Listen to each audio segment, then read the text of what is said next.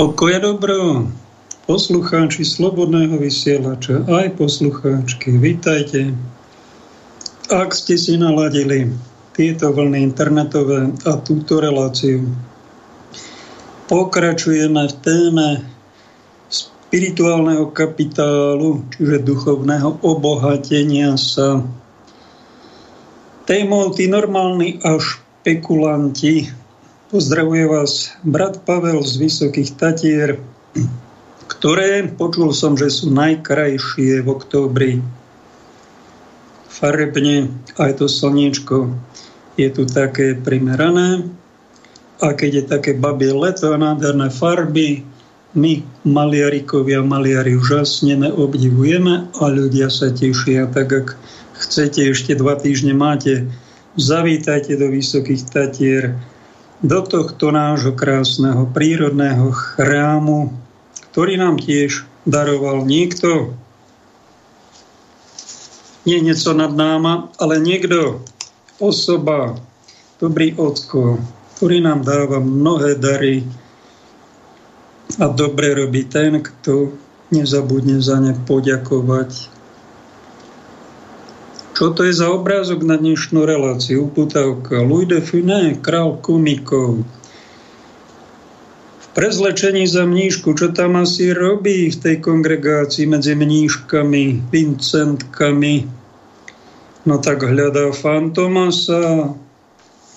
Kto vie, či ho našiel celý ten jeho príbeh herecký 50-ke začal, v 68-ke odišiel na večnosť.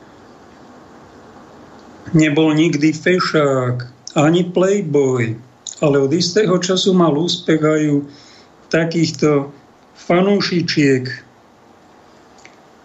Spomína spoluherečka jeho príhodu v Ríme, keď nakrúcali druhého Fantomasa. Za komikom prišlo isté dievča, otvorene s ním flirtovalo.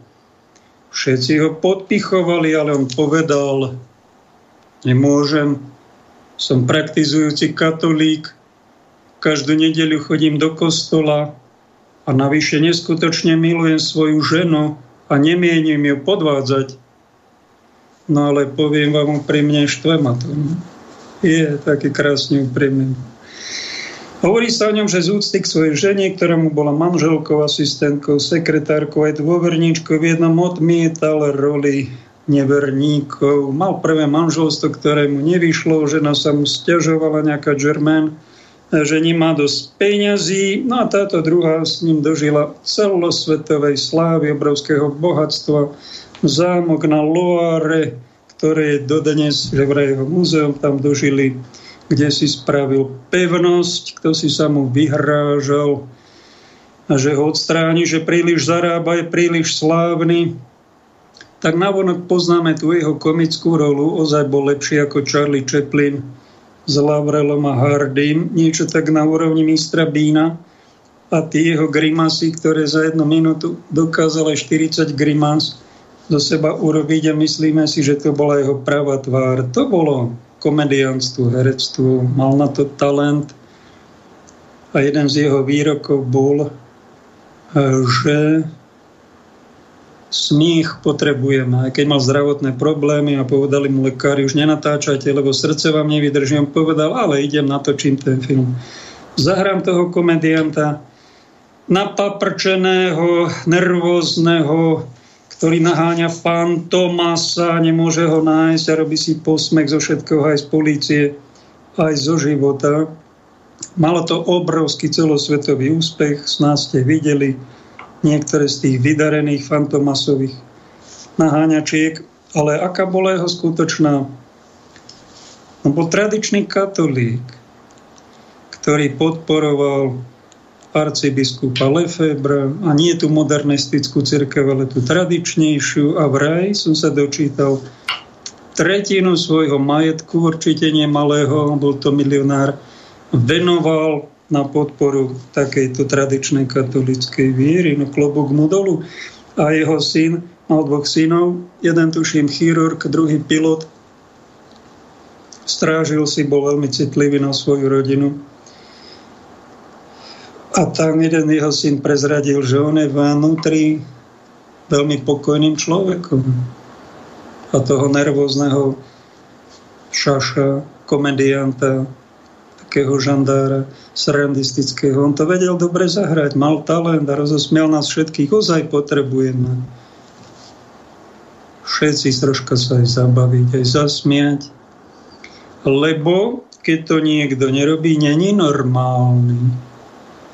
Pán Boh nás stvoril aj normálnych, normálnu verziu nám dal a my, keď zabudneme na tú Božiu verziu, ktorú nám dáva tá prírodzenosť ľudská aj Božia a príliš sa orientujeme vonku do toho bláznivého sveta, došahaného na rôzne strany, tak my zblbneme a staneme sa špekulantami, ktorí nežijú svoj prírodzený život, ale špekulujú, ako si ten život sebe iným skomplikovať a aj večnosťou to tak potom dopadne. O večnosť tohto pána herca sa nebojí. Ten miloval rúže, miloval rodinu, držal sa katolíckej viery, aj keď čaškoval a zabával sa na tom a ľudia to milovali, tlieskali, mal samé úspechy. Najvyššie vyznamenanie francúzske a celosvetovú slávu, to bol len povrch. To nebolo skutočné jeho vnútro. Možno prekúkol ako inteligentný človek, že celý tento vonkajší svet je veľká jedna komédia. V svojej podstate je tragická a raz vďaka Bohu, že tento tragický, skorumpovaný svet systém skončí. A ako tu prežiť a nezblázniť sa, tak je dobré troška aj ten humorný pohľad na svet si zachovať, lebo my sme väčšinou, či ochorieme na vážnosť, príliš veci také nevážne bereme, príliš vážne, sme z toho strašne smutní, sklamaní. Ako najprv svet milujeme, potom na ňo nadávame, nenávidíme, sme sklamaní a niektorí sú jedinci takí, že tragédia do nich príde nejaká a oni si berú život, chudiatka. To už nie je normálne. Keď príde nejaké sklamanie, tragédia, krách, bankrot, rozvod, no tak to sa stáva, to je život a je to dané na to, aby sme to zvládli. To je nejaká úloha v živote. A keď normálny človek mu príde nejaké poníženie, lebo nie je normálne stúpať len po kariérnom rebríku, samé úspechy dosahovať a byť zdravý, úspešný, mladý. Jednoducho pravda je taká, že my starneme, pribúdajú nám rôčky, všelijaké choroby ľudia riešia, aj všelijaké sklamania, aj nešťastia. No musia to naučiť sa spracovať, toto nás v škole neučili. Tam nás učili len ako, že pôjdeme hore a bude všetko úspešné a všetko normálne, nie.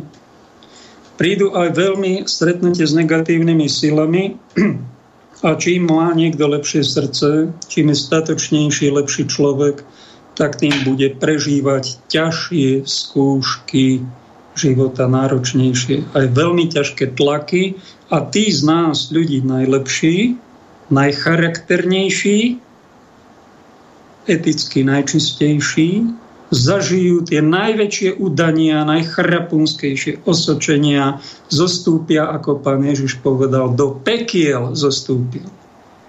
Do pekla právneho, úplného bezprávia, do pekla vzťahového, že ich tá druhá stránka, partner, osočí, obviní, odhodí, odkopne, ukrižuje, ešte sa bude rehotať.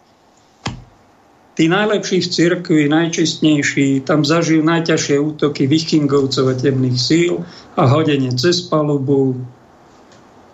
Tí najstatočnejší v systéme, ktorí tam sú v politike, tí najčistejší, najhoršie tlaky na nich, najhoršie urážky. Toto, aby ste boli v obraze, žijeme na svete a je umenie zostať normálnym človekom. To je jedna z dobrá veta, ktorú podal Robo Bezák, ešte nebol arcibiskup, pamätám si to, kde si Bystrici to povedali. Veľké umenie zostať v tomto nenormálnom svete normálnym, dobrým človekom. Som to mal pravdu. Svetú pravdu. Aj na ňo prišlo. Ťažká skúška. Doteraz sa od nej neodvážil nejak hovoriť, že to je tiež istý druh zostúpenia do pekiel, ktoré my musíme, tí, čo chceme ísť do neba, no tak musíme zažiť aj toto. Aj stret s temnými silami, aj veľmi ťažké skúške, takzvané zostúpenie do pekiel, ktoré my sme vyhodili aj z kréda a už tam máme zostúpil k zosnulým, aby sme to uľahčili tým našim detičkám a buď len dobrúčko a milúčko, všetko poriadnúčko a rodičia všetko pozametajú a rozmazenajú ich, a aby mali všetky výhody a tak im až im ubližujú. To už nie je normálne. Potom sa stávajú z mladej generácie rozmaznanci, špekulanti a potom aj namyslení rozdrapenci, keď neprechádzajú prirodzeným vývojom a nenaučia sa spracovávať aj to ťažšie, nepríjemné, tie sklamania a spracovať to kultivovanie nejak inteligentne, bez nejakého obviňovania, nadávania. Slušne sme slušní ľudia, máme tu nejaké zákony, tak sa ozvíme, máme tu nejakú ústavu, niečo nás tu aj chráni. No a keď to niekto porušuje nám ľudské práva, tak sa ozvíme, a keď nás nezastane už úplne nikto, žiaden súd, ani ombudsmanka, nikto, no tak to dajme Bohu. A my to tak normálni ľudia, čo veríme v Boha, zažívame niečo také nie je príjemné, no tak poviem, keď mi je najťažšie, tak aj nejdem sa hodiť pod vlak, ako to urobil nedávno mi volá, kto si išiel do Prahy. A to je strašný vlak, v ktorom som bol, tak hodila sa nejaká žena, 2 hodiny meškanie, príšerné. No to nie je jeden prípad. Ľudia si berú život preto, lebo si myslia, že tento svet aj ľudia okolo sú normálni. Není to normálne. Tento svet je ťažko postihnutý hriechom, sociopatiou. Vládnu tu nemravní jedinci, ktorí majú obrovskú moc a vplyv. Sú tu tlaky, obrovská korupcia. Sa to zosilňuje, ten negatívny stav. Bude to ťažšie. A my, čo chceme zostať normálni, dobrí, slušní ľudia, sa budeme meniť postupne na špekulantov, a budeme špekulovať, ako tu zostať normálnym človekom, ako to vyklúčkovať, ako to tu prežiť, tejto džungli. Každý robí to, čo sa mu zdá, že to je dobre pre ňoho. Samozrejme, sebecky, a na druhého nehľadí. Bezočivo, bezohľadne, bezcharakterne. Plne bežná prevádzka na tomto svete. Nie len politika. A to je preto, lebo geopolitickí lídri, ktorí to tu riadia, sú vykrmení. Je to King Kong finančný, ktorý je strašne mocný. Keď bol pred 100 rokmi taká opička nejaká 100 kilová, nebol to problém nejaký Fed, ale to je King Kong, 20 000 kilový medzi tými šelmami a rozhoduje o všetko. A vy to viete. To nie je sranda. Všetky vlády sú područí. Ako takí opičiaci orangutáni tam ako mopslikovia pobehu, aby dostali peniaze od toho King Konga. To hrozivá šelma, Bibliou predpovedaná. 7 hlav, 10 rohov. A bude vyčíňať, až kým mu Svätá Panna nezastaví. Aj to príde. A sa to blíži. Taký vtip existuje, ak to môžem trocha odľahčiť, že ľudia sa delia na normálnych a špekulantov. Viete, aký rozdiel medzi nimi? Nie, aký? No tak tí normálni, tak tí majú normálnu prácu, ktorá ich baví. Menia každý rok chodia na dovolenky k moru. Menia plazmový televízor každé 3 roky, každé 5 rokov alebo 4 vymenia už auto za nové. To staré dajú do bazáru a nemajú žiaden problém s opravármi, lebo len nové auta menia a majú pravidelný príjem, zaplatia všetky účty a sú v pohode a idú, vyberajú a majú na účte od 1000, 10 000, 100 000 eur navyše. To sú tí normálni. Aha, a špekulanti to sú ktorí? No tak špekulanti to je už väčšina Slovákov, pomaly väčšina Európy a väčšina sveta. Špekulanti sú tie miliardy, čo špekulujú, ako majú výjsť dnešný deň, čo majú navariť, či čím to vyjde a nevedia, ako majú zaplatiť a tam nikto si dal exekúciu na niečo, čo si aj neobjednali a nevedia si s tým poradiť. Roky 4 milióny exekúcií, to sú všetci špekulanti, ten milión Slovákov však. čo neplatia exekúcie, mnohokrát aj falošné, alebo nafúknuté, že z 800 eur sa zrazu stane 20 000 eur, ako dosi z Michaloviec, nejaký pán dostal takú, tak sa išiel obesiť. Nevedel to vydržať.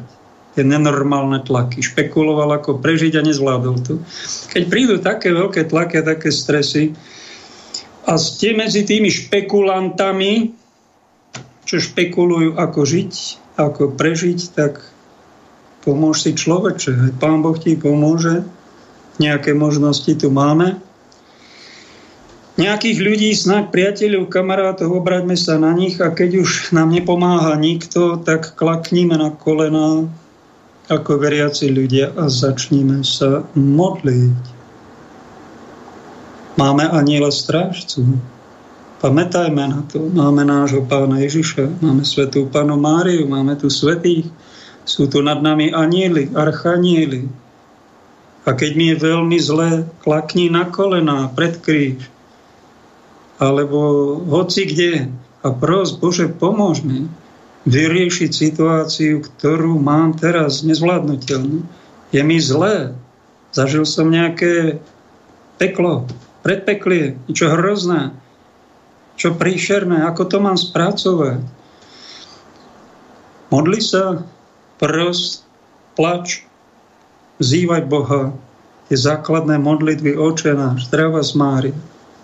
To zaberá, to pomáha. Nejaké síly nám tu pomáhajú, no ale keď niekto si myslí, že je normálny a povie, že Boh neexistuje, ani posmrtný život neexistuje, to je normálne už, ja neviem, či 15% tých Slovákov takto niektorých uvažuje. No to nie je normálne, že Boh neexistuje. Za to, že je zatmený, Tatry sú niekedy pod oblakmi a slnko nevidno ani teraz, to neznamená, že slnko neexistuje. To momentálne taká situácia. Minule bol tak krásny tuto vedľa Slavkovského štítu a Lomnického. Ráno sa zobudím, pozerám na tie vrchy, no tak nádherná dúha. Ako z rozprávky. Jeden deň, druhý deň. Nenormálne krásne. Som nikdy nevidel len tu. Medzi tými vrchmi Tatranská dúha. No niekto si povšimne dúhu, ale niekto pozrie, to je príšerné, samé mraky, slnko nevidno. A pozerá na tie negatíva, na to isté pozerá, len utvrdzuje sa v tom negatívnom. No kto je tu normálny a kto špekuluje? A my sami, už inteligentní ľudia s vysokými školami, titulmi, dobre zarábajúci, a oni sa považujú, že sú normálni a oni niektorí nevedia, na čo sa tu na zem narodili. Oni neveria v slnko, nevidia, ale prehlásia, že neexistuje slnko, neexistuje Boh. Oni spochybňujú Ježiša, že či tu vôbec bol, Biblia odložia to, že to je pre blbých a myslia si, že sú normálni. Není to normálne. Keď my odhadzujeme základné princípy a dary, ktoré tu máme, ktoré sme tu ako ľudstvo dostali. Biblické slovo, to je Boží dar. To je najcennejšia kniha medzi všetkými knihami, ktorých je milión či miliarda, neviem. A ty, keď si to nevážiš, ty nie si normálny. Ti to musím povedať, chod sa dať liečiť. Ak počúvaš, bodaj by ti to pomohlo. Pretože keď nejaký dar dostanem, tak si ho vážim. A nie odhodím to, nevšímam si to, ignorujem to a niekto to napľuje, ja si myslím, že alebo hodí do blata a ja poviem, aha, však to je zablatená kniha. No tak možno to hodil niekto do blata, ale tam obsah tej knihy je božský. Tam je cesta, ako ísť do neba. Priama cesta do neba. A ty, keď si to nevážiš, tak robíš hriech. Hriech nevďačnosti. Sám Pán Ježiš chodil po tomto svete 33 rokov. Není to na Biblii, ale taká je tradícia. A všimol si aj to, že urobil nejaký zázrak, dostal dar liečenia ľudí Božou mocou, uzdravil tam nejakých malomocných, mali sme to nedávno v Evaníliu v chrámoch, sa to čítalo, meditovali sme o tom. 10 malomocných sa uzdravilo Božou mocou cez Ježiša. A jeden Samaritán prišiel a poďakovať mu prišiel. Jeden. A Ježiš sa pýta, a kde je tých 9? Neuzdravilo sa ich 10? A iba jedného napadlo klaknúť na kolena a poďakovať Bohu za dar zdravia? No jeden. To už pred 2000 rokmi. A to myslíte, že my žijeme v normálnom svete, keď nám vládne nejaký fantom a za ne nevieme, kde sídli? A má v rukách finančný systém a okráda všetkých a tam si dáva miliardy, bilióny a nevieme kde, na nejaké zbrania, na vesmírne programy, na ovládanie všetkých. A čudujeme sa, že kde je ten fantom a zrobíme si z toho prču. No v tých filmoch je to dobré, ale v realite je to kruté. A my sa čudujeme, prečo žijeme v takom svete, kde nás ovládajú takíto megasepci, škodoradostní, zlomyselní. A pozrieme si aj my. Nie som ja špekulant, nie som ja nejaký diletant, nie som ja nejaký hlupák, ktorý si neváži dar života, dar zdravia. To, že máš dar lásku a ženu vedľa teba, ty si myslíš, že to je normálne. No a až keď sa rozvedeš, budeš špekulovať, že kde si urobil chybu, no tak treba sa aj za to poďakovať, aj za dar dieťaťa, aj za dar, že mám telo, že mám dar viery. Som dostal zadarmo svätý krst, mám Bibliu, mi niekto daroval, ja som to dal zaprášené, to mám.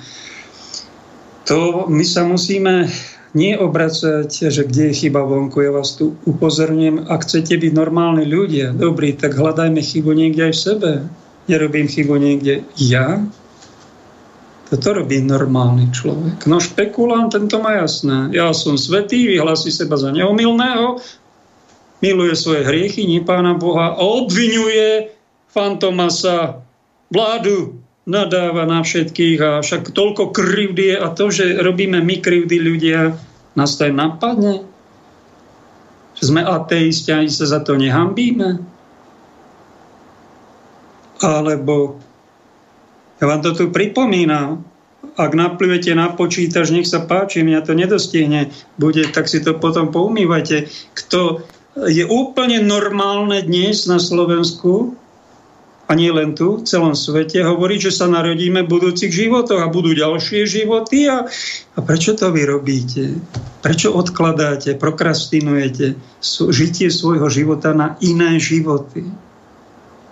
Tento život žij a nereinkarnuj sa. Tento život, ty máš telo a do toho tela inkarnuj. Inkarnuj to do toho tela, všetko dobré, pozitívne, normálne, čestné, chválitevné, Božie. Využij na to tie roky svojho života, pretože to je normálne. Ak to odkladá svoj život na iné životy, ten je špekulant, ten špekuluje a nejde priamou cestou do neba. A ja mu tu pripomínam, že to, čo sa vy nazývate karmický zákon, to sa nazýva v Biblii Božie mlyny. A to, čo vy nazývate reinkarnácia, to Ježiš nazýva večné trápenie sa. To není živo.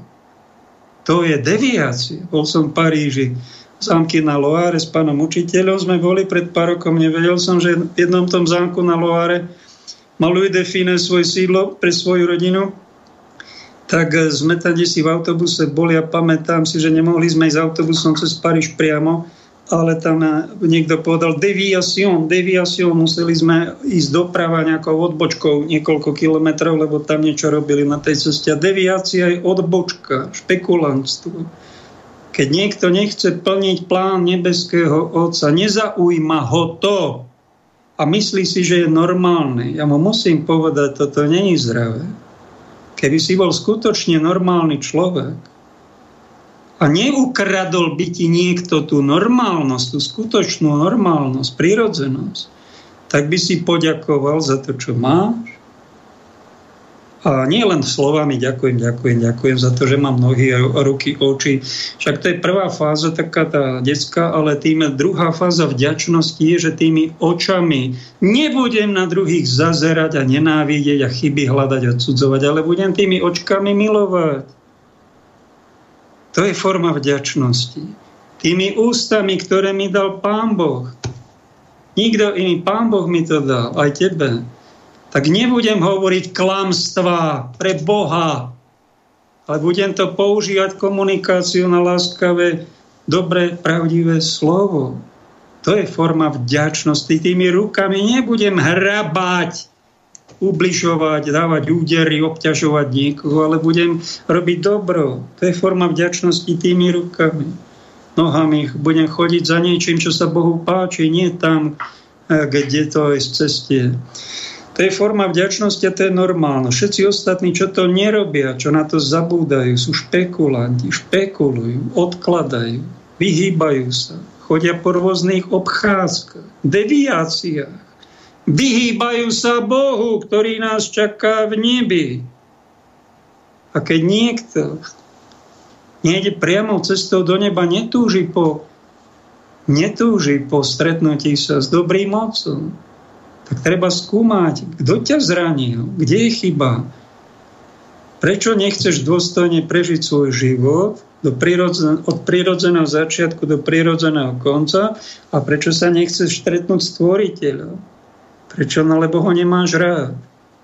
Prečo? Ublížil ti vlastný otec. To je celkom možné. Ubližil ti duchovný otec. V cirkvi je to, sa stáva. Treba to liečiť, tie rany.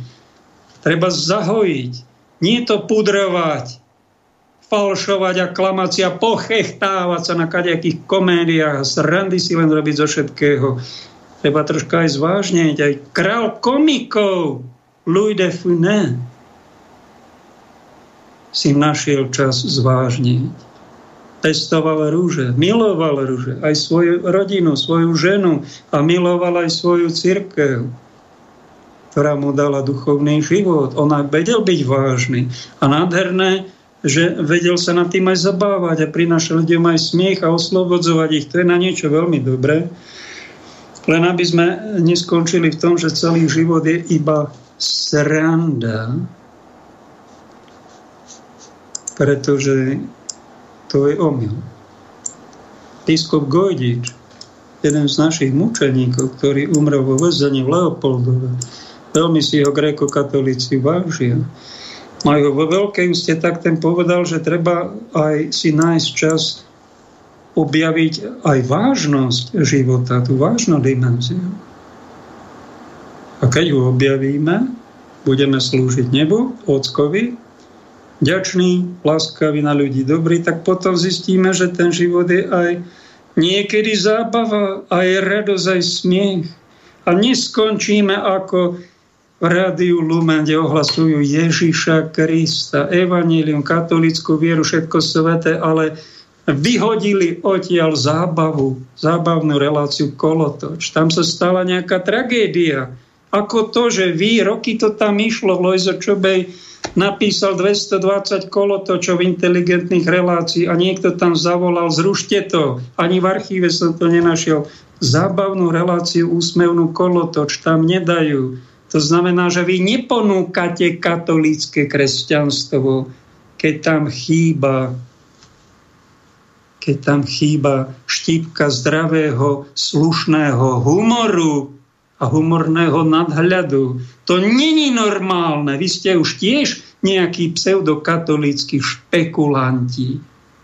O čo vám ide? Aby ľudia chorobne zvážnili, aby tie diagnózy ťažké a situácie ešte im pritvrdíme, aby sa zabudli aj usmiať. Úprimne ako deti zo života. To není normálne. Treba začať liečiť, treba s tým začať niečo robiť. Tým, že to odhalujem, vás na to varujem, tak myslíte si, že vás nenávidím? Presne naopak. Vás evangelizujem,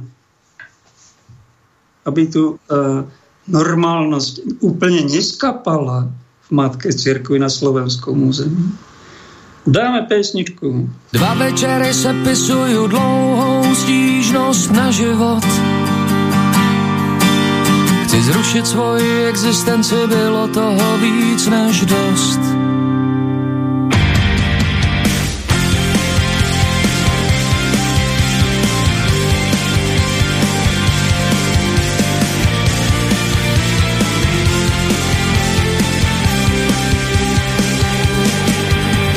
Zalepím je do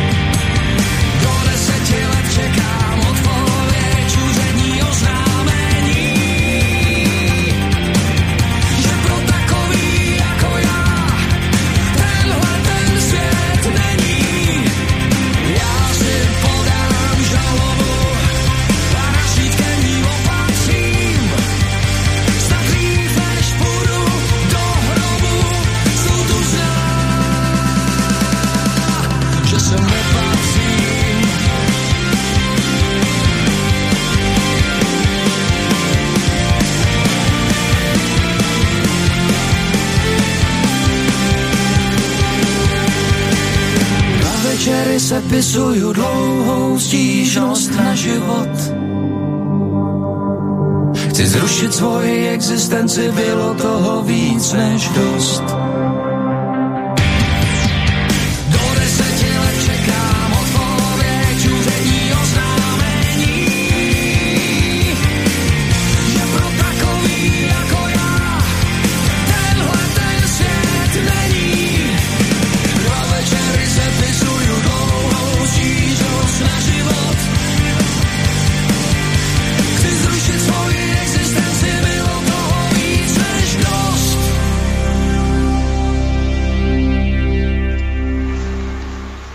No krásne, skupina Činasky spracúvala aj tento fenomén, že niekedy sa nám nechce žiť, nakopí sa tých sklamaní. Veľa a citliví ľudia cítia, že ťažko sa im dýcha vzduch na tejto planéte. My by tu aj radi boli. Keby tu bol normálny svet, čistý vzduch, jak tu v Tatrách ešte snáď je, čistá voda v tých plesoch. Preto ľudia do tých Tatier chodia, aby sa trocha nadýchali, lebo tam tých, čím väčšie mesto, tým je tam väčší smog. Čo negativita, neľudskosť presakuje z rôznych strán. Jeden herec, tuším, Maťo Landl, to tak povedal v rozhovore, ja potrebujem z Bratislavy odísť, neviem, či na Orave, či kde kúpil nejaký dom, chalupu. Ja sa potrebujem nadýchať, lebo ja v tej bratislavskom vzduchu, ako citlivý človek, cítim, že tu je strašne silná energia peňazí a mňa to ničí. To je hrozné. Kapitalizmus. Drsné. A čím je citlivejší človek, tak tým to má náročnejšie. A niekedy prídu aj také stavy. Bol som na jednej návšteve, predstavte si, dlho som to nezažil, na jednej návšteve a v noci to na mňa doľahlo. Ja som tiež niekedy hypersenzitívny v niektorých oblastiach. To je niekedy veľký dar a niekedy aj prekliatie, že vnímame, čo sa deje v druhých ľuďoch a veľmi silno to vnímame. A zrazu mi prišla taká ťažoba, taká opustenosť príšerná z tej osoby. Pán Boh mi to dal zažiť. Aj toto niekto rieši, aj to je peklo. Raz mi to matka 5 detí povedala, že sa cíti veľmi osamelá v svojej rodine s 5 deťmi, manželom a rodinou. Veľmi zvláštne svedectvo. Niekedy prídu, musíme zažiť normálni ľudia, čiže dobrí, citliví ľudia zažívajú a vnímajú svojimi tykadlami, ktoré nie sú dokrivené, demontované, zažívajú tie zosilnené tlaky neľudskosti. Ezoterici to riešia tak, že si šľahnú ayahuasku a zrazu sú v astrálnom svete, uletia a tam si desi poletujú. Pozor, pozor, bosoráčikovia. My budeme poletovať v duchovnom svete, ale nie takto opúšťať svoje telo na nejakú polodrogu alebo čo si dáme a budeme si, aby sme sa tam nadýchali nejakého iného vzduchu, alebo medzi kresťanmi badám, že budeme vychabátení a všetko sa Pán Ježiš postará a žiadne problémy nebudú. No tak dobre, aj smrť môže prísť. Ale vychvátenie my prežívajme túto na zemi, naučiť sa žiť a spracovávať tento svet a aspoň si vymodliť tú jednu izbu, v ktorej žijem. Alebo ak si v rodine niečo tam normálne stráž. A keď tam príde nejaká infekcia, depresie, smútku, Duch Boží mi dal. Ja som pracoval všelik, čo som sa naučil v tichu. A raz mi prišlo veľmi silné poznanie, že depresie sú z mnohého smilstva, ktoré páchajú milióny. To je strašné. Ohnivý dážď, ktorý padá na citlivých ľudí, hlavne na citlivých osamelých. Ako ťažké depresie, nechuť žiť. A tam, kde sa pácha homosmilstvo, kde sú tí prihriatí, čo pracujú na oteplovaní planéty a už aj v nemeckej cirkvi sa tam diskutuje, že to už nie je ani hriech. Hrôza. Tak tam, kde sa robia homosmilstva, tak tam vzniká duchovne veľká úzkosť pre citlivých, normálnych ľudí. Sú to obrovské tlaky. Besnota je vo vzduchu s tou slobodou. A my sa chráňme. Niekedy poprosme aj sami za seba. Nie len za tých druhých, však dobre za tých druhých, ale najprv sa musíš ty najesť, upratať, učesať, obliecť, aby si mohol slúžiť iným. Lebo keď ty budeš chorý, dolámaný, zranený, nedoliečený, ako budeš pomáhať tým druhým, keď si sám dobitý? Musíš sa najprv, to je také sväté sebectvo, postarať aj o seba, svoju rodinu, svoju firmu. Potom môžeš pomáhať aj druhým. Nech sa páči. A také športy je dobré si nájsť aj duchovná. Tí normálni ľudia si nájdu nejakú spiritualitu, ktorá si nájde čas aj na ticho a modlitbu a nie k hociakému Bohu, ale k dobrému Otcovi, jeho synovi Ježišovi Kristovi. A nie hociakému duchu pochechtávajúcemu sa, ale Duchu Svätému, ktorý nás dohotovuje na tú najsprávnejšiu normálnu podobu. To je garant, toto normálnosť. A keď nevieš, čo je normálne, otvor si tú Bibliu. Tam sa dozvieš mnoho ešte toho normálneho, čo je. A porovnaj sa to s tým, lebo tie rôzne spirituality majú rôzne interpretácie, rôzne dogmy. V jednej sa hovorí, že to je veľmi dobré, druhé, že veľmi zlá. Človek, moderný človek má chaos, nevie, čo je tu normálne. Kto to tu nakalibruje do tej normálnosti? A všetci potom špekulujeme a robíme si tak, ako nám vyhovuje. A je tu chaos. V hodnotách. A potom si nachádzame takéto športy, ako som sa dočítal na Facebooku od autorky, asi Zlatíčko má takú prezývku. Športujem len rekreačne. Vrhám svoj tieň, hlavne na tých iných. To je veľmi dôležitý šport pre špekulanta. Nikdy neobviniť sám seba, nepriznať si chybu. Ja som neumilnejší ako pápež, svätejší ako všetci svätí dokopy. A keď sú nejaké chyby, tak to je fantomás, globalisti, slobodomorári, vláda. To je tá špína, tam ten a ten. A takto vrhám svoj tieň na iných. To je obľúbený šport všetkých špekulantov, ktorému sú verní aj do smrti. Skáčem do reči. To občas sa mi stane. No ale moderátor musí skočiť do reči niekedy. Výnimočne, ináč sa to nepatrí.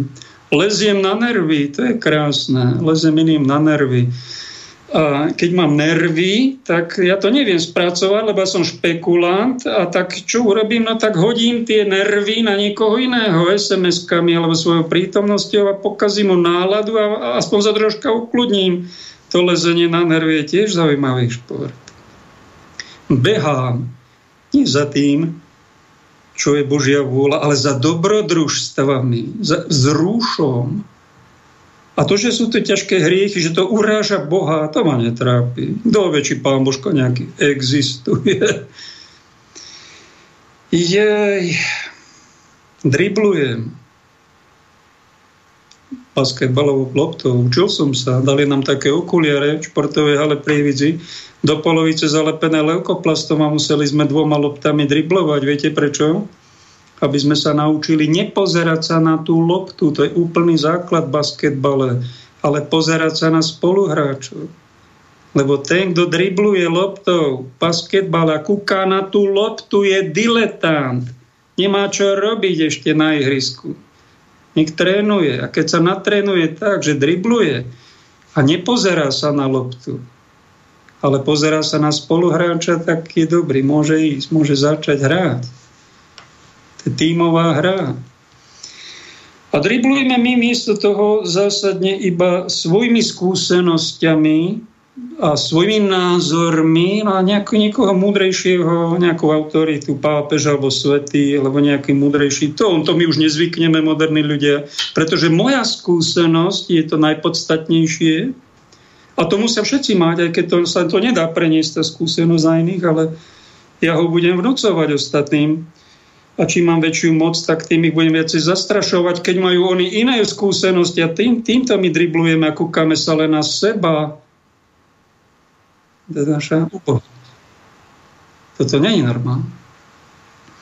Utekáme, to je ďalší šport moderného človeka, pred hlbším vnímaním reality, ale pred zodpovednosťou však. Schováme sa pod falošný facebookový profil a tam spoza bučky niekomu nadávame. Jednému som Tomášovi minulú reláciu počúval, či dozvedel sa, že ako je to ťažké aj mimo služby, keď sme napadol ma raz, nevedel som, kto to je pod falošným profilom, že som darebák, že sa vyhýbam robote, no tak chcelo ma to uraziť, ale hneď som sa odrazil. A tak hovorím, prečo utekáš pred zodpovednosťou, však sa vyjadri pod svojim menom a priezviskom. Čo sa ti stane? Tak mi odpísal, to je zložité, vieš, Facebook je v rukách satanistov. No tak ja viem, že aj bankový systém je v rukách satanistov, ale to neznamená, že mám všetky bankovky spáliť ako hlupák. Alebo že ten Facebook je celý zlý a budem na ňo pľúvať. A budem tam pod falošným profilom a vraj kresťan som pre Boha. Čo to za šport pestuje? Šplhá po kariérnom rebríku. Však, milí kresťankovia, aby som mal frčku, aby ma potlapkal po pleci pán vedúci a treba mu povedať, aby ma povýšil ďalšou frčkou. Áno, pán vedúci, tá kocka je gulata. Ako ste povedali, pán vedúci? A máš ďalšiu frčku a ideš, plháš. No ale kde to ty ideš? Ty nie si normál, však ty si už špekulant. A keď sa stane nejaký kriminálny čin a ty si toho svedkom, tak čušíš, to zakrieš a ideš sa do kostolíka pomodliť, aby to Pán Božko vyriešil, ale ty si tam, však ale cez teba tam poslal, ty si agent Božieho kráľovstva, tak tam zasiahni, napomeň, keď sa deje trestná činnosť. Neprizeraj sa tomu, bo to nie je normálne. Pravidelne podliezam morálnu latku, máme ho nejako nastavenú a podliezanie morálnej latky, to je úplný bežný šport, alebo šprintovanie, keď potrebujem nejaké svoje telesné potreby upokojiť a ukájať, uspokojiť, tak to nevadí tí druhý, ja to šprintujem, si to ukájať. No a keď veľa fajčím, veľa pijem, veľa pornografujem, tak spraví sa taký nejaký návyk v mojom tele a je to ťažké potom zistiť, že mi to škodí na zdraví, rozbíja vzťahy a aj nepokoj duše, prázdnota narastá. Potrebujem sa toho zbaviť. No a keď zistím, alebo sa prejedám, alebo potrebujem sa z cigarety dostať a zistím, že aj by som sa chcel, tak skúsim to, no ale pol dňa vydržím a mám také nervy, že ja si musím zapáliť alebo vypiť. A prečo máš také nervy? No lebo si šprintoval od tej normálnej spirituality. A čím väčšie návyky a ten hriech a ten návyk, keď si robíš a miluješ, tak tým zistuješ silnú zakorenenosť do toho hriechu. Keď sa toho chceš zbaviť, tak to strašne bolí však. A to ťa nikto neučil, že život aj bolí. A tým viac ťa to bude boleť, čím väčšia láska k tej neresti. To ti nepovedali však. No tak zistíš to. A potom je to odvykanie, chudnutie, od fajčenia, od alkoholu, od drog, od pornografie stále ťažšie a ťažšie. No a už si nie normálny, už si špekulant a už ťa majú temné sily a ťa držia, rehacú sa z teba, ako ťa premieňajú na nového démona. Treba občas aj spamätať a tieto športy, čo tu spomínam, nepestovať a do posilovne, keď chodíte chlapci posilovať činkami, však to dobre, jeden taký, čo robí, som chcel sanitkára kedysi robiť veľmi a potom mi povedali, vieš čo, ale sanitkári musia mať svaly, lebo tam to nielen sanitku, ale ty aj vyvážaš ťažkých ľudí, aj 100 kilových na 6. poschodie a to musíš mať svaly, tak ja chodím do posilovne pravidelne, aby som to vydržal, je človeče, to je, som si to neuvedomil, ďaká ti za radu. No ale keď my chodíme miesto takejto posilovne pravidelne posilovať činky nejakých deviácií a svoje ego si tam posilňujeme, aby bolo stále väčšie, no tak to je tá už nedobrá cesta. Niekde by sme sa mali vybrať na priamejšie cesty, lebo to sú deviácie, to sú obchádzky. A obchádzka, keď chcem ísť statier z Popradu, príklad do Bratislavy, tak mám cestu. Liptovský Mikuláš, Martin, Rudky, Žilina a tak ďalej, Trenčín, Piešťany, Trnava, Bratislava. To je priama cesta do Bratislavy. Ale keď ja si pomyslím, že tu v Popradu teda idem do Žiliny, teda už idem tým smerom, ale potom odskočím si do Ostravy pozrieť a ešte by som si chcel aj do Krakova tam kúknuť a potom aj do Kodane a potom tak sa túlam a takéto obchádzky 1000-kilometrové robím. No tak sa pekne vráť. Pekne do tej Žiliny. Najbližšou cestou a pekne pokračuj smerom do Bratislavy, do toho cieľa a netúlaj sa po svete, lebo to chce zlý, aby si sa ty túlal, aby si si neresti nadobúdal, ale len samé dobrodružstva, zážitky a vzrúša. Stíšiš sa ty niekedy, vôbec máš na to čas ako normálny veriaci človek, že poďakujem sa Bohu za dar života a s veľkou láskou sa ho spýtam, Ocko nebeský, a na čo si mňa tu ty poslal? Čo ja tu mám robiť? Čo je tvoja vôľa? No to je presne to, čo je to normálne. Ostatní všetci sú špekulanti, čo toto nerobia. Ak ma nejakí špekulanti, predpokladám, väčšina počúva, tak vás vyzývam, prestaňte špekulovať, lebo sa potrestáte a vytunelujete sami o tých pravých hodnôt a pekne sa takto stíšte. My máme v katolíckej cirkvi vzácny priestor, volá sa to bohostáno, kde je tá premenená oblátka. Ak neviete, čo tej oblátke je, tak sa spýtajte posledného ministranta v tom kostolíku, tak sa dozviete. A my tam preto oblátkou, kde bliká to svetielko, a večne my sa tam stíšime a toto robíme. Volá sa to adorácia. To najpodstatnejšie v našom živote. Takto začína to, že nepotratíme ešte niečo, čo tu nazývame ľudstvo normálnosť, zdravý rozum, svätú bázeň, svätú vieru, svätú nádej a tak ďalej. Pekne ďakujem tento týždeň Jurajovi Michalovi za podporu mojej misie v alternatívnych médiách. Viac info máte na umenižiť.eu aj číslo účtu. Pekne ďakujem aj tí, ktorí ma podporovali aj inak. Nejaká sestra Silvia mi poslala žiadosť, že nejaká rodina, ľudia núdznym, ľudia, človek človeku, tak sa to nejak volá, dal som to na Facebook. Ak chcete si to tam aj poradňa, rôzne veci tam komentujem, tak som tam dal na upútavku dnešnej relácie aj kontakt na nejakú rodinu s 5 deťmi, nemá ju prostriedky, čím prší, alebo čo potrebujú pomôcť. Ak môžete, pomôžte aj im.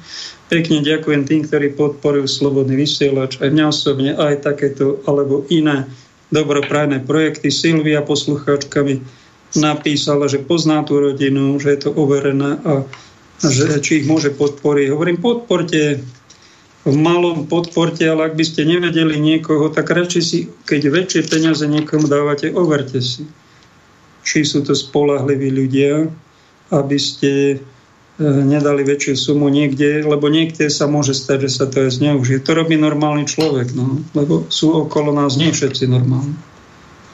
Sú aj špekulanti a tí niektorí žijú na hyenu. Na hyenu žijú, že dôchodcovi zavolajú, navštívia ho, že niekto napadol až bankový účet a presvedčia toho polodementného dôchodcu, že ja som z polície a ja vám tie peniaze uložím na bezpečné miesto a je to špekulant a okradol. To je na hyenu. Aj takých máme medzi sebou. Žijeme na svete, ak chceme byť normálni, upozorňujme sa, varujme sa. Ak je niečo seriózne, tak to podporme. A špekulantov nepodporujte. Z jediného dôvodu, pretože tým si platíte, tým prete na seba ich hriechy na svoj osud. A a budete za tie hriechy toho špekulanta alebo kriminálnika trestaní sami. Poškodíte seba. Preto takého človeka, vidieť v ňom Krista znamená nepodporovať jeho špekulantstvo, ale ho napomenúť, aby toto nerobil, aby sa dal na pokáni a našiel si nejakú normálnejšiu cestu životom. Nie takto ľudí ubližovať, okrádať, klamať. To není Kristus. Na 100% tam není Kristus. V tom ich špekulantstve. Ak je tam nejaký trpiaci Kristus, no tak skúste ho vzkriesiť. Lebo ten jedinec toho Krista v sebe križuje. A ja nebudem patriť medzi tých darebákov, čo križujú Krista v sebe ani v spoločnosti. To je omyl. Takto žiť. Zdravím, pán Pakoš, 100 bodov za obrázok na upútavke k relácii. Milan, pekne ďakujem za reakciu. Teraz miesto pesničky po ukážke si dáme hostia z minulého týždňa Ľuba. Nech pokračuje ďalej rozprávaní. A teraz si pustíme vraj najlepšieho jasnovica v Európe. Z Poľska pochádza. Niečo zaciťuje, niečo vidí, niečo cíti. Vypočujte si, ako apoštol Pavol hovorí, treba byť opatrný, či to je špekulantstvo, či normálne. Nevieme, vypočujme si. Čo je tam dobré, toho sa držte. No a čo je nie dobré, tak to nepodporujte. To sme ešte nemali jasnovica, tak si ho dáme ako ukážku, čo sa možno aj stane. On to sám hovorí, ja neviem, či sa to stane, ale tak toto vyciťuje. Je tiež medzi tými citlivejšími. Řeknu vám, přátelé, přišlo mi asi toto. Významný politik se postaví proti velké části světa nebo bude odvolaný. Bude to jedna z těchto dvou možností, tím začala moje vize. Nevím jistě, která možnost to bude, protože jednou mi přišla ta první varianta a v druhé vizi druhá. Přišlo mi, že by to mělo být v Turecku. Možná to může být tak, že Turecko se postaví proti nařízení NATO nebo začne jednat samostatně, bez podřízení se velení NATO. Dále mi přichází, že v mnoha zemích bude armáda v ulicích. Ta armáda tam bude proto, aby udržovala pořádek a aby dbala o naši bezpečnost. Významný politik podá demisi a to se stane buď v Rusku nebo v Turecku. Kolega to zapsal takto, že v mnoha zemích světa bude armáda v ulicích, ale Turecko se tomuto nařízení postaví a nařízení neposlechne. Nebude válka, ale svět bude v pohotovosti. V té době plno věcí ztratí hodnotu a my ztratíme občanské svobody a naše občanská práva budou silně omezena. Celé je to spojeno s tím, že nám bude potvrzeno, že jsme ohroženi něčím, co není vidět. Síla informací o tomto ohrožení bude 100krát horší než vlastní ohrožení. Bude nám tvrzeno, že jsme ohroženi něčím, co je v povětří a bude snaha, aby se lidé schovali do podzemních krytů nebo do stanic metra. V některých místech to bude vypadat tak, že pokud se někdo objeví na ulici, bude zahnán do domu. Budou hlídána především místa, kde by se mohlo shromažďovat větší množství lidí. Pokud se lidé shromáždí, budou rozprášeni a i malé skupinky budou muset dodržovat odstupy. Toto známe již z nedávné doby, ale teď se to bude dít z úplně jiného důvodu a opatření budou přísnější. Celou dobu budeme strašeni z toho, že jsme ve velkém ohrožení, ale nebude to pravda. Možná, že nás budou strašit biologickou zbraní nebo ohrožení nějakým neznámým nebezpečím. Nikdo nám ale nebude schopen popravdě říci, čím jsme vlastně ohroženi. Ve všech médiích to budou hlásit a bude to vypadat jako šílenství. Někteří lidé se nebudou chtít setkávat s jinými a dojde k rozdělení na skupiny. V další části vize se mi ukázala voda. To znamená, že to ohrožení by mohlo pocházet z vody, nebo že tím ohrožením může být poškozena voda. Do některých míst bude dovážena pitná voda. Celou dobu a nejen z této vize se mi neustále opakuje jedna a tatáž informace, že hrozba nebude zdaleka taková, jak se nám snaží vnutit propaganda.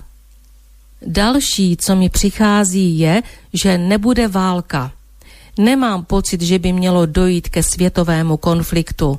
Bude zaveden stav ohrožení, ale v mých vizích, a tomu logicky nerozumím, je, že je to vymyšlený stav ohrožení, ke kterému neexistuje skutečný důvod. Při tomto stavu ohrožení si budeme muset zvyknout na rozsáhlá omezení práv a svobod, což se nás bude velmi dotýkat. Reálně to bude vypadat tak, že vymáhání poslušnosti bude daleko tvrdší než doposud a bude plno lidí, kteří se nechají zmanipulovat a budou mít doopravdy velký strach. Na světě jsou dvě protikladné síly, síla východní a síla západní. Když nedojde ke světovému konfliktu, potom se svět rozdělí na dvě části. Vznikne východní svět a západní svět. Západní svět bude hodně dlouho držet své občany ve stavu ohrožení a lidé budou donuceni se tomuto stavu přizpůsobit. V té době také vznikne takzvaný kontrolovaný hlad. Ne, že by lidé umírali hlady, ale bude snížena hodnota majetku a přijde doba, kdy bude mnoho věcí nedostatkových. Nyní máme jen vysoké ceny, ale ony budou ještě zvýšeny v důsledku nedostatku některých druhů zboží. Bude to řízený hlad a potrvá to celé do roku 2027 až 2028. Po této době přijde nové uspořádání a my se setkáme s novým systémem. Již vícekrát jsem se soustředil na nejbližší dobu, která přijde, a viděl jsem scény, kterým nemohu uvěřit a doufám, že se nestanou, neboť to by znamenalo, že to zboří zbytek naší normálnosti, která nám ještě do této doby zůstala. Samotnému mi přichází, že mi nepřísluší říkat to, co vám nyní říkám, i přes své dlouholeté zkušenosti.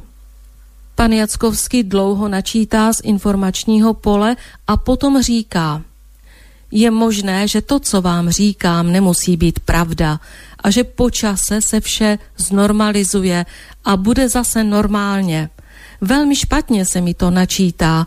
Omlouvám se, že vám to předávám tak chaoticky, ale to, co vám říkám, mi jde těžko z úst a musím se do toho nutit.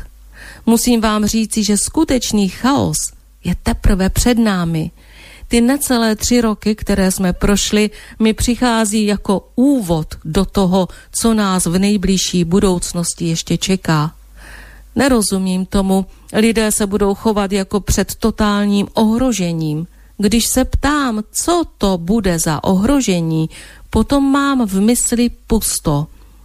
Snažím se komplexně pochopit, co se za poslední 3 roky vlastně stalo, ale nedaří se mi to. Tím ohrožením budeme strašeni po celou dobu, ale po počáteční fázi budou restrikce zmenšeny. Během tohoto času lidé pochopí, že jejich státy se rozpustily a že vše řídí někdo, kdo je nad vládami těch původních států. Bude nám tvrzeno, že toto je děláno pouze pro naše dobro, bezpečnost a zdraví. Tak to bol jasno vidieť, Kšištov Jackovský, zdá sa mi celkom reálne, čo hovorí. Uvidíme, čo je na tom pravda. Neprehlásim, že to je všetko svätá pravda, však aj sám to povedal. Len tak niečo vyciťuje, má taký dar a dar mi nepohrdajme. Mali by sme na linke mať hostia, tam si bratu. Áno, počujem. Vítaj, po týždni. Ďakujem. Ja tu máme znova, teším sa, že si na linke. Kde sme skončili? Ja. Ako si bol v Prahe? Pokračuj, nech sa páči. Pán Boh daj dobrý deň pánu moderátorovi, aj vám, drahí Slováci, poslucháči. Ja som včera skončil, ak si dobre pamätám, ako som hral na Národní tříde a ako išiel ten pán s tou paňou, ak si aj vy pamätáte, poslucháči, a hodil mi tam 50 korún kovových, potom 100 korún českých a nakoniec sa mi predstavil ako riaditeľ Štátnej opery.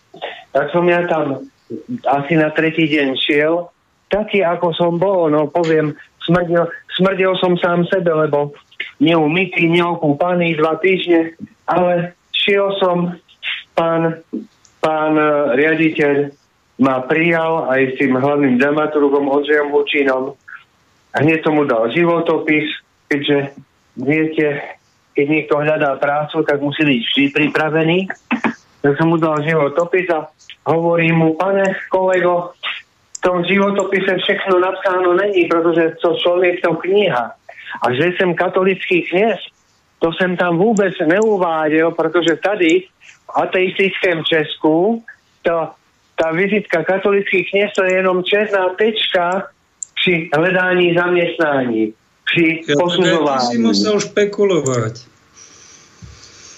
Prosím? Že si musel špekulovať, nemohol si ísť priamo na to. No nie, tak nešpekuloval som, len som to neudal do toho životopisu. A oni, když slyšeli, teď som v Praze, tak mluvím česky, oni, když slyšeli, že som katolický kněz, tak pán ředitel Státní opery mi řekl, ja čtu denně Biblii, protože moji přítelkyni na tom záleží. A ten dramaturg Ondřej Hučín, mladý človek pomerne, ten mi povedal, že a ja som byl katolíkem do 25 let. To, proč vystoupil, že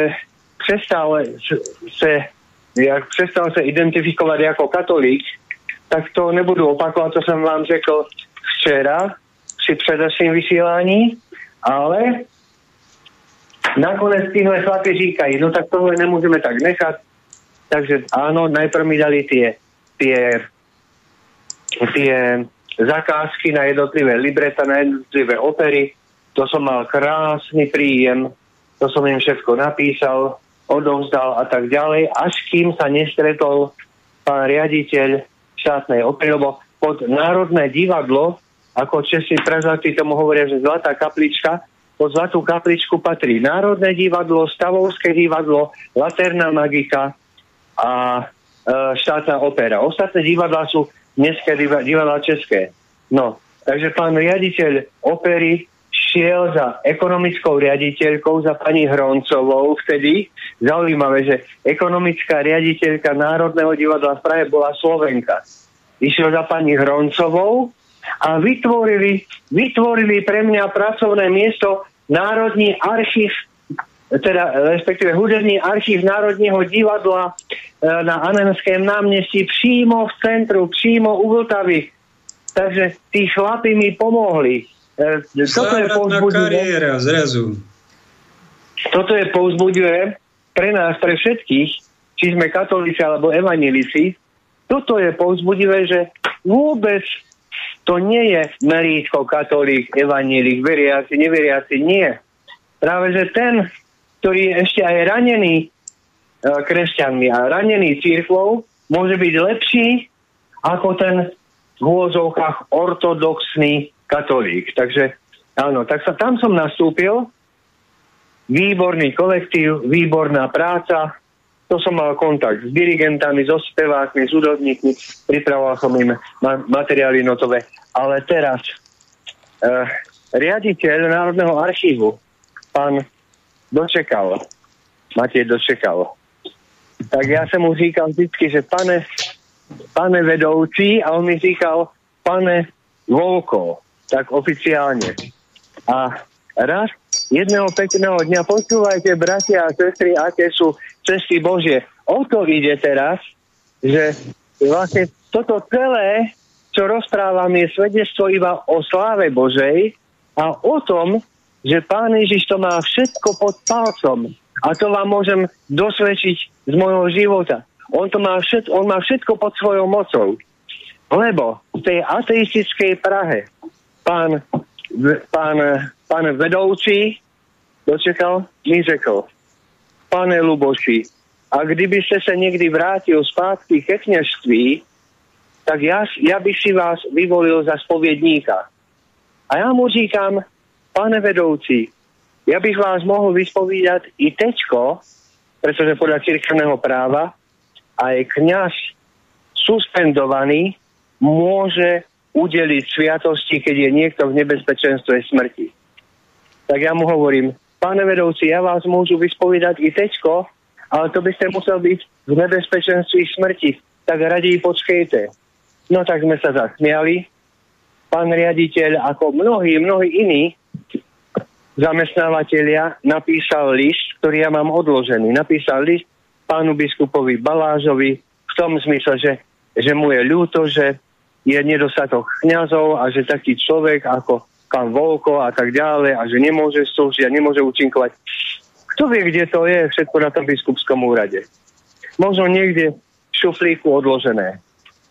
Takže toto bol zázrak ďalší. No, v Národnom archíve som musel skončiť v júli 2014, lebo tí študenti na umeleckých školách vlastne cez prázdniny chodili tam na prax a robili to, čo som robil ja. Takže to som mal na dobu trvalú, ale veľmi pekne ďakujem touto cestou pánu Petr Kofroňovi a Ondřejovi Hučínovi, že mne vytrhli z bídy. Vytrhli mne z dlažby, dá sa žiť. Krásne, si tam v Prahe navštívil aj kostol svätého Salvádora a nášho mediálneho najúspešnejšieho kolegu Tomáša Halíka, pána profesora, že ste byli na pivu. Povedz o tom niečo. Ja aj tam som chodil rád ku Najsvätejšiemu Salvátorovi. Farnosť Najsvätejšie, akademická farnosť, aby byl presný. Akademická farnosť Najsvätejšieho Salvátora u Karlova mostu. Tam som chodil rád, bylo to vždycky, možno i býva, každou nedeli v 8 večer byla mše svatá a i přes týden, kdy se mi dalo. A tak skrátim to všechno, na seslání Ducha Svatého na Turíce, na letnice, mne Duch Svatý neosvítil, ale po mši svaté říkám, pane profesore, a kdy si promluvíme? To bolo na zoslanie Ducha Svatého 2014. Pane profesore, a kdy si promluvíme? Jo, dneska nemôžu, dneska tam všade mám jezuity z Holandska. Dneska som obsažený. Veľmi frekventovaný človek. No dobre, ale o týždeň na Najsvätejšiu Trojicu, na sviatok, na nedeľu večer, ma Duch Svätý osvietil a hovorím, pane profesore, zvu vás na pivo. Pán profesor sa zamyslel na sekundu, alebo na 2 sekundy a řekl, na pivo? Tak jo. Takže mal čas. To je také sympatické, tá česká povaha, áno. Takže mal čas. Ale to aj podporil, čo viem, že u nás chcel som byť sanitkárom, to som veľmi túžil ešte Bystrici, a mi povedali, to nemôžete, to musíte mať sanitársky kurz. A koľko to trvá? 2 roky na Slovensku. A ty si ten sanitársky kurz absolvoval v kratšej dobe a za podporou pána profesora. Povedz o tom, to je milé. Pán profesor Tomáš Halík dostal vtedy, bol si prevziať v Londýne Templetonovú cenu, čo je ekvivalent Nobelovej ceny v duchovnej oblasti. A keďže pán Templeton povedal, že duchovná oblasť je viac než tie prírodovedné, tak k tej Templetonovej cene patrí aj 1 000 000 a niekoľko libier ešte. Čiže pán profesor ako prvý z Československa a neviem, či nie vôbec aj prvý kňaz dostal Templetonovú cenu. A ja som ho poprosil, pane profesore, chcel by si udelať sanitárny kurz tady ve vojenské nemocnici, organizují, ale chybí mi 6 000 korun českých. A pán profesor Tomáš Halík mi dal nenávratne z tých 1 000 000 a neviem kolik liber mi dal 6 000 korun českých. Tak vďaka pánu profesorovi mám aj nielen slovenský, ale aj český, ten certifikát z ministerstva zdravotníctva Českej republiky. Koľko tam trvá taký kurz sanitára? Že sú voľné miesta v nemocniciach. Nejak sa tam nehrnú ľudia. Koľko to trvá? Koľko si tam bol? Trvalo to 6 týždňov, ale intenzívne. To znamená naozaj 8 hodín denne. Takže človek musí mať na to... Tak máš novú školu, novú kvalifikáciu. Ja som pána profesora prosil, keď má toľko, nejaký 1 000 000 libier, či koľko to dostal, že či by v Tatrách sme nekúpili nejakú budovu, kde by bola knižnica s jeho knihami a kde by boli kňazi prenasledovaní, takí, čo teda majú problém s robotou, s bývaním, že on má teda najviac prostriedkov, či by to nechcel iniciovať. Vieš, čo mi odpovedal? Bohužel, to sa nedá. Tak som mu napísal, pane profesore, pozdravuje vás pán Ježíš, oskalpovaný a ponížený, s pánem Bohem. Ale tebe podal ruku, klobúk dole, nech ho pán žehná. A za toto, čo som mu povedal, nech robí pokánie, lebo dodnes taký dom na Slovensku nemáme. A kňazov je nás mimo služby dosť. Takže ja medzi tým som ešte robil v požiarnej hliadke v jednej budove, ktorá sa volá Florentinum v Prahe. Nobl, budova moderná, postavila ju Penta pod riaditeľom Marek Dostýva. Na Slovensku je Haščák a v Českej Pente je Marek Dostýva. Takže postavili krásnu budovu priamo v centre pri hlavnom autobusom nádraží. Florentinum, to je betón, šklo a oceľ. No krása. A ja som tam sa zamestnal ako požiarnej hliadke. Mal som služby 24 hodín denne, od rána do rána. Ľudia zlatí, ja neviem, či to poznáte, to je proti všetkému zákonníku práce. No ale čo som mal robiť? 24-hodinové smeny, hore na vrchu budovy je pyramída, kde pán Dostýva má samostatný výťah, samostatný vchod, kde na prízemí je materská škôlka cudzojazyčná, kde sa platí neviem aké tisíce mesačne pre tú hornú vrstvu, pre detičky z horných vrstiev. No a tam som chytil prvý infarkt, lebo tie 24-ky slúžiť deň od rána, noc do rána, tak to je fakt zaberák, to ja ľutujem tých otrokov a všetkých vlastne v tejto otrokárskej spoločnosti. No a takže som mal hlavu takú obrátenú. Mal nejaký problém so srdcom, či s čím to bolo?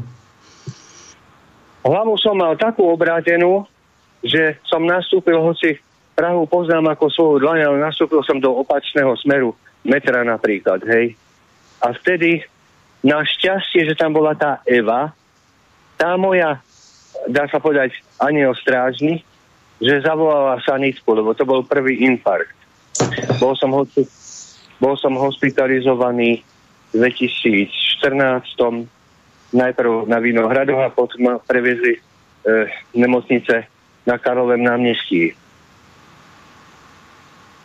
Dobre, nejako som sa... To sa obišlo bez operácie, nejako som sa pozviechal a poďme ďalej.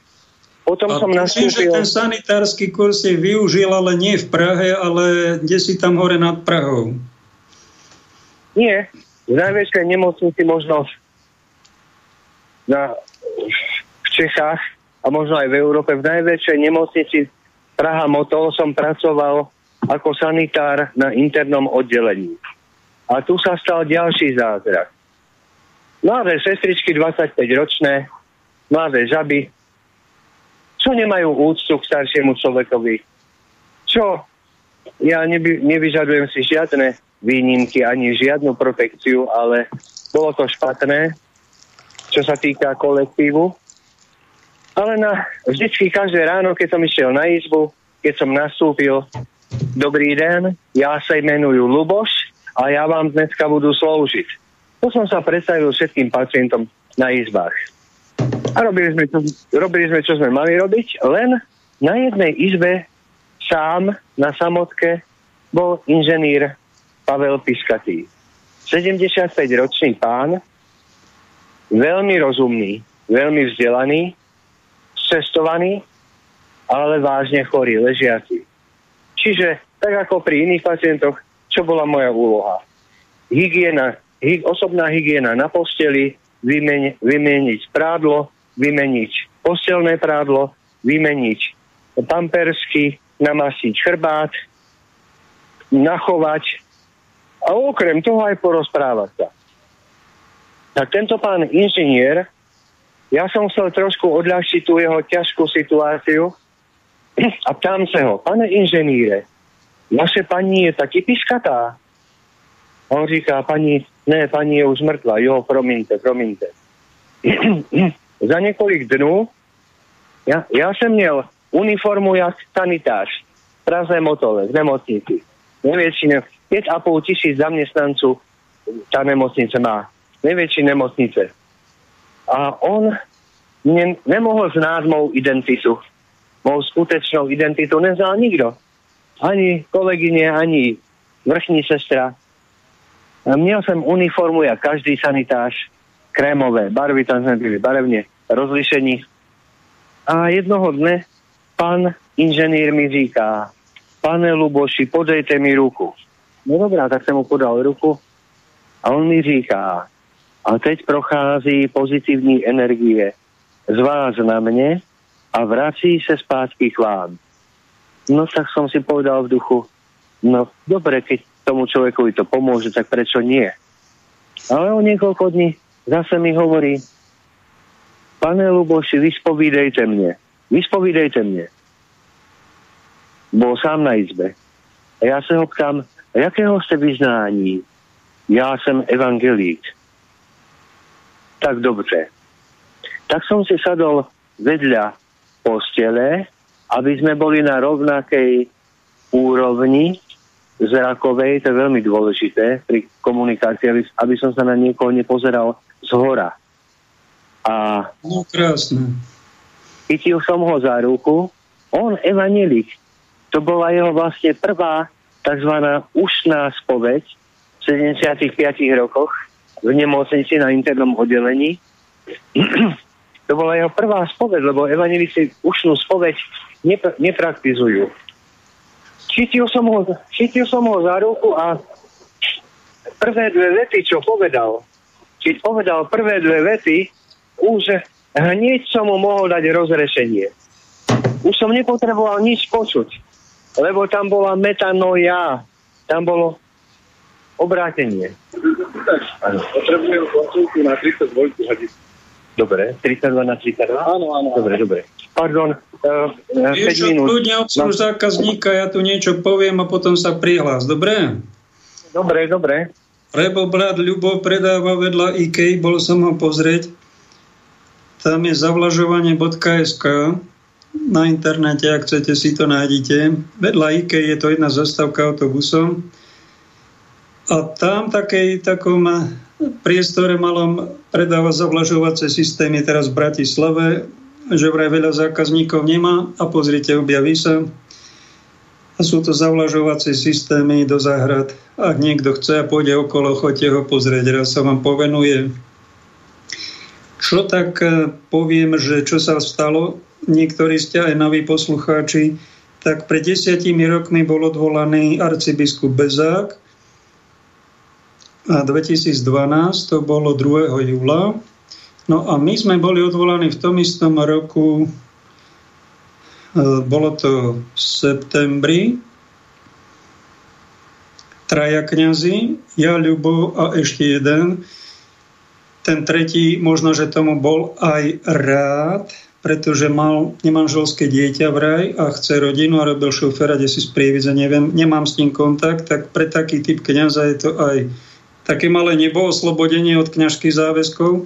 Ľubo, tak sa mi zdá, ako tak počúvam, prežíva taký očistec v tom svojom hľadaní a zamestnávaní a putovaní po svete 10 rokov. Ja som zažil aj peklo, právne peklo, sociálne peklo, a vnútorno niečo také, či predpeklie to nazvem radšej, veľmi niečo nepríjemné, pretože naše odvolanie nebolo zákonité. Nebolo to čestné a urobil ho. Niekto nás oznámil, niečo škaredé na nás povedal, no a sme boli zrazu na dlažbe po 22 rokoch. Bez dôkazu, či je ten delikt pravda, bez toho, že by nám udelili právnika. A ja som žiadal právnu ochranu, na tú právnu ochranu, na tzv. Hierarchický rekord, čo máme v cirkevnom práve, som dodnes nedostal odpoveď, čiže je to od podlahy neplatné. V jednom bode nebol delikt preukázaný, nebol právna pomoc.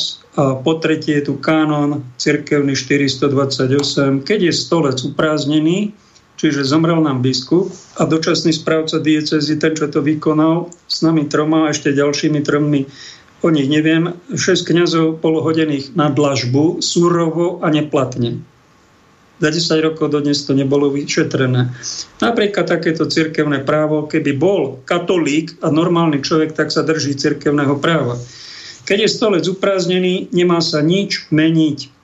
Tým, ktorí sa prechodne starajú o riadenie diecézy, sa zakazuje robiť čokoľvek, čo by mohlo znamenať akúkoľvek újmu pre diecézu alebo biskupské práva. Zvlášť sa im zakazuje aj komukoľvek inému, či už osobne, alebo cez iného odstrániť alebo ničiť akékoľvek dokumenty diecéznej kúrie alebo v nich čokoľvek meniť. Čiže kánon 428 je tu, je v cirkvi a tí, ktorí majú radi Boha a matku cirkev, majú povinnosť pracovnú dodržiavať kánony a základy slušného správania. To, že na vás niekto niečo podá, nejaké osočenie, udanie, to sa stáva, sa rieši, ale to, že sa vyhadzujú kňazi z práce, že sa to nevyšetruje, že sa im neprideli právnik, že sa to 10 rokov nevyšetruje a keď to dáte na políciu, potom ako trestné oznámenie, tak tí vám odpovedia, že to sa nestal trestný čin. No ale prepáčte, je tu nejaký zákon v štáte, keď vás niekto krivo obviní a naruší vám status normálneho života, poškodí vám dobré meno, je za to 2 roky väzenia. A keď sa to stalo po 5 rokoch, že tá istá osoba pri inom procese nejakom už umelom osočila ešte surovejšie, za to je 5 až 8 rokov väzenia. A keď polícia vám opakovane pošle na ďalšie trestné oznámenie, že nič sa vám nestalo, to je katastrofa. Na Infovojne som počul, najväčšia hanba tohto štátu je polícia.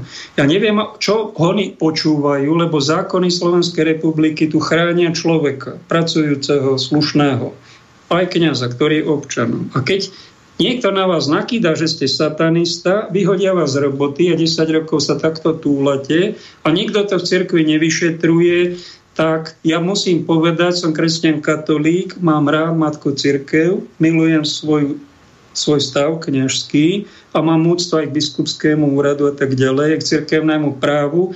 Musím vám povedať, že ak chcete byť pokrstení do cirkvi rímokatolíckej slovenskej, že toto v tej cirkvi slovenskej není normálne. To nerobia dobrí ľudia, ľudia dobrej vôle. To sú špekulanti, ktorí robia svoju vôľu, porušujú hrubo zákony.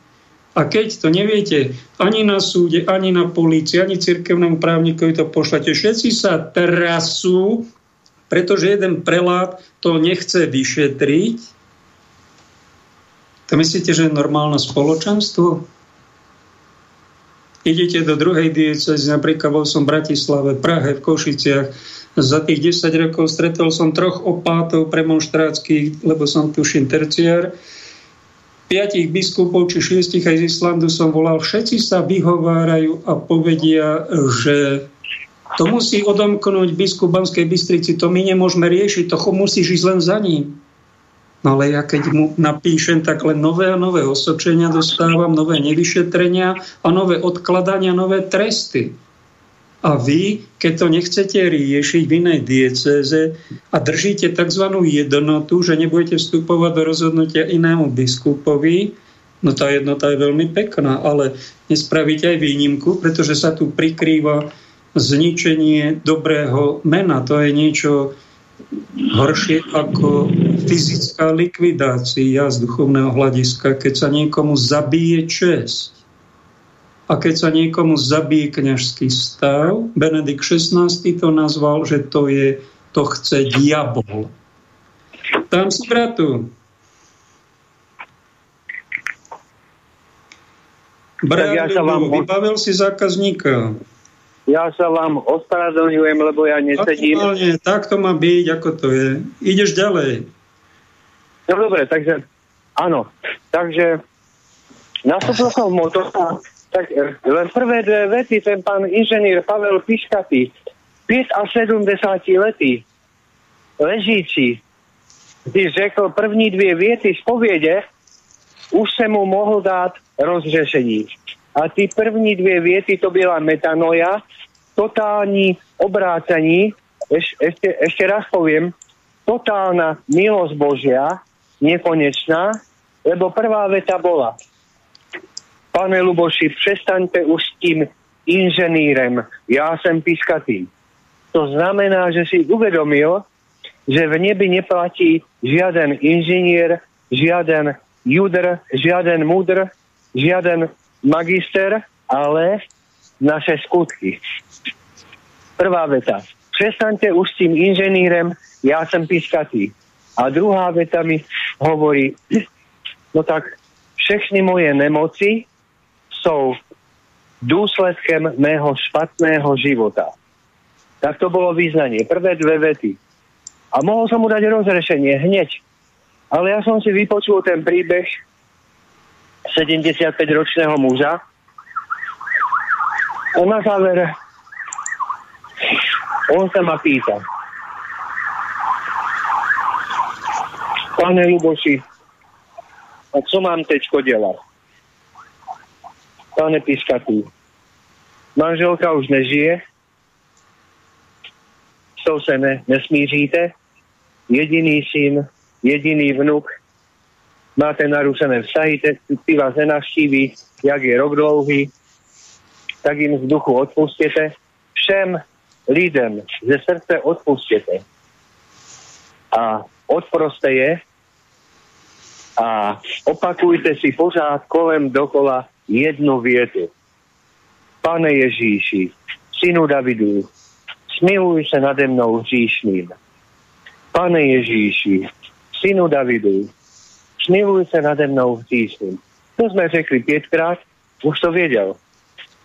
A dal som mu rozřešenie evangelické a ešte som mu řekl: Pane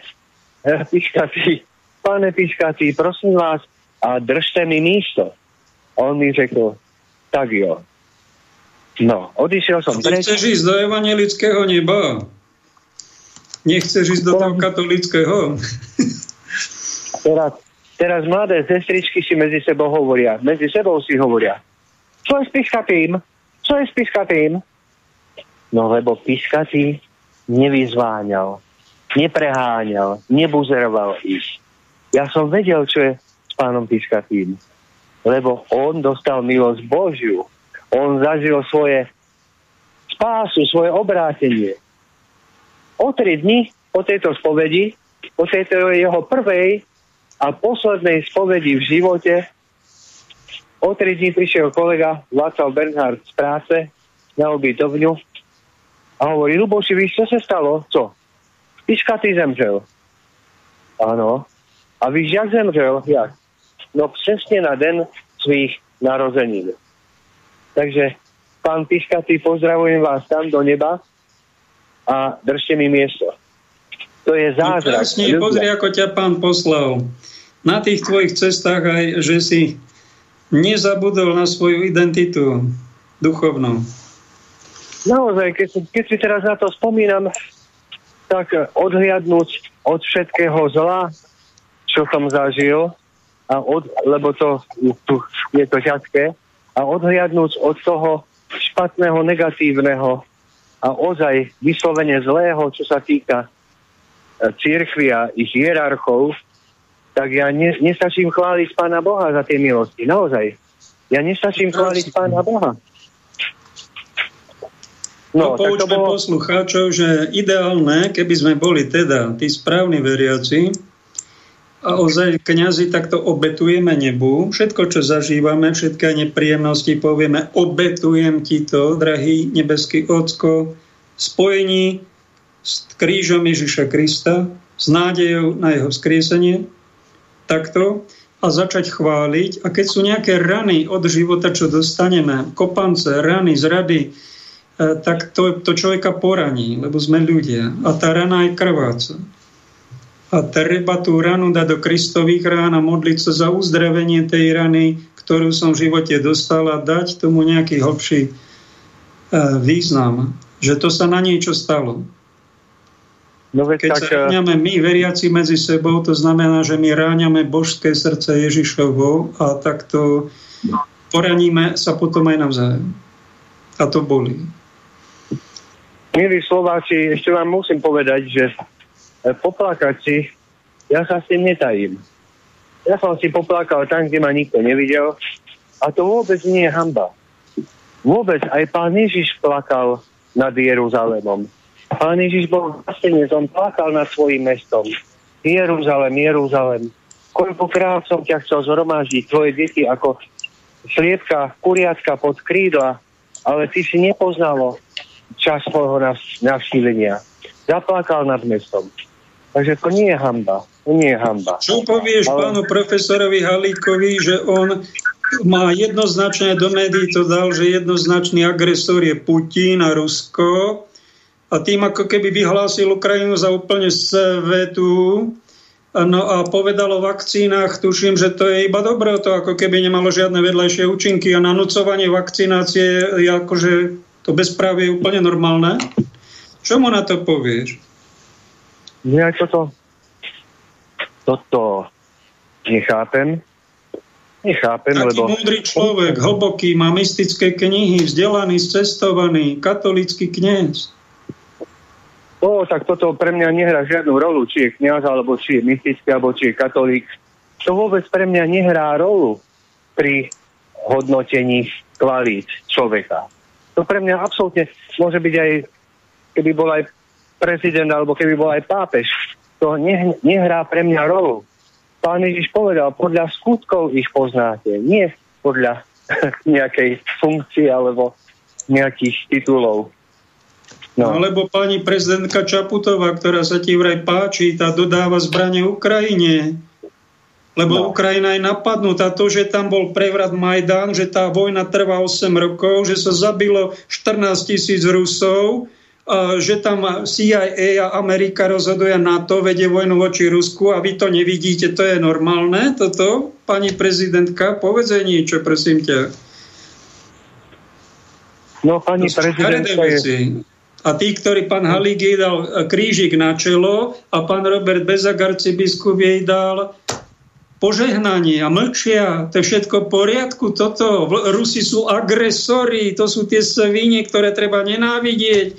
A Zelenského, ktorý sa vyhráža jadrovými útokmi na Rusko a ohrozuje celú planetu, tomu treba tlieskať, pre Boha. Kde to vy žijete?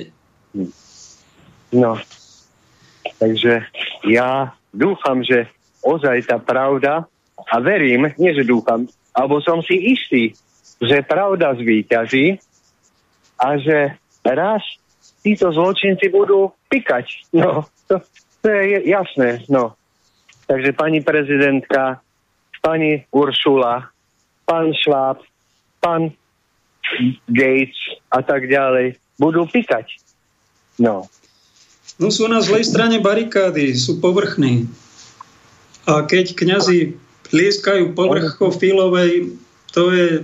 Alebo že nevidia vakcíny, ktoré zabili vraj od 100 000 do pár miliónov ľudí, to nechcem povedať, to nevidíte a idete takéto vakcíny nanúcovať ľudí a porušovať zásady katolíckej cirkvi, nanúcovať to a vyhadzovať ľudí z kostola, mlčať potom, keď vás na to niekto upozorní.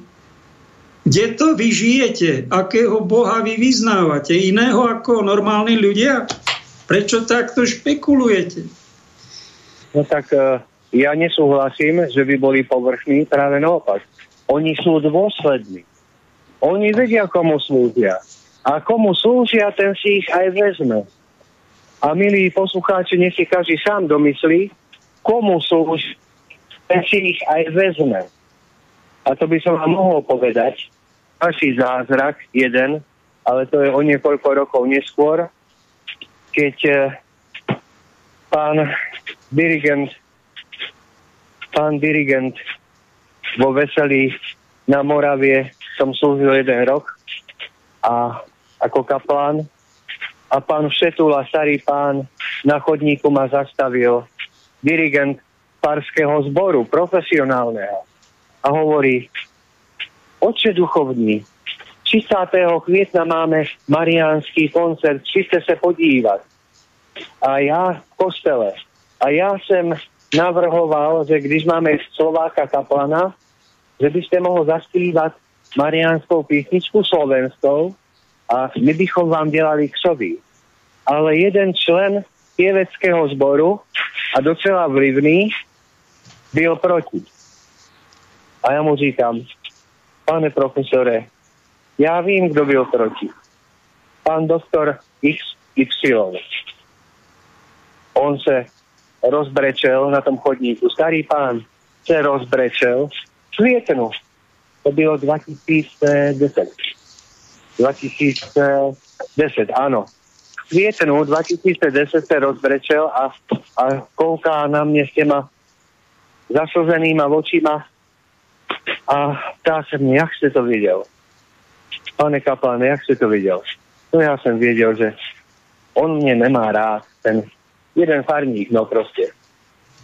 A jo, prosím vás, jenom mu to neříkejte. Jenom to nikomu neříkejte. Pane profesore, já odcházím z Veselí. Někdy v létě. A vy zpívejte dál. Já to nikomu neřeknu. Ani jsem nikomu neřekl. No povedz ešte potom, kde si bol hore, kde si v Litoměřiciach, koľko si tam pobudol? No ja som nedokončil tú myšlenku, že komu slúži, ten si ho veme. Tak to platí o každom. Kto slúži Bohu, pravde, dobre, dobrú, spravodlivosti, no tak ten, toho si Pán Boh vezme, Pán Ježiš ho pritúli k srdcu. A ten, kto slúži diablovi, tak si ho tiež vezme a tiež ho tam pečie dobre na veky. No. Tak aby sme neodsúdili niekoho, že ho rovno diabol zobere za to, že myslí si o vakcíne, lebo mu to nabulíkal mainstream, že to je iba dobro a on sa pomýlil. Ja neviem, či za to tí ľudia pôjdu rovno do pekla. Tak oni sa v dobrom to mysleli, oni nemali zlomyselnú, že idú zabíjať. Oni uverili propagande, že vakcína pomôže proti pandémii. Taký bol narratív. No, dobre. A neprekúkli hlbšie veci a neviem, či za toto ich máme vyhrážať, že budete zatratení. To neviem, či si spravodlivý. Ja som sa nikomu nevyhrážal, ja som povedal, že komu slúži, ten si ho vezme. Nech si každý spýtuje svedomie, nie ja. Nech si on spýtuje, nech si Čaputová spýtuje, nech si Gage spýtuje, nech si Svätý Otec spýtuje a tak ďalej. Ja nech si spýtujem svedomie. A každý z nás nie. No, takže toto som odišiel z Veselí nad Moravou. Po niekoľkých rokoch som sa dozvedel, že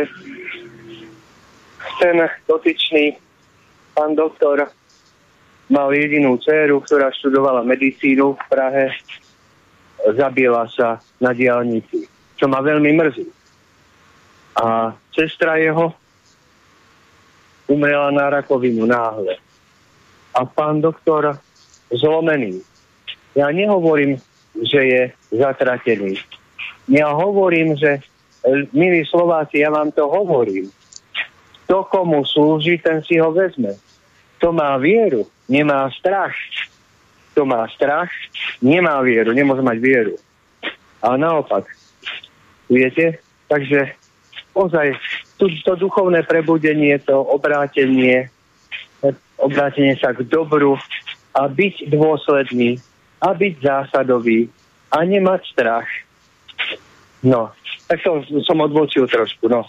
Takže motol skončil, potom nasledovali Litoměřice, tam som robil mestská nemocnice Litoměřice, tam som robil na operačných sálach sanitára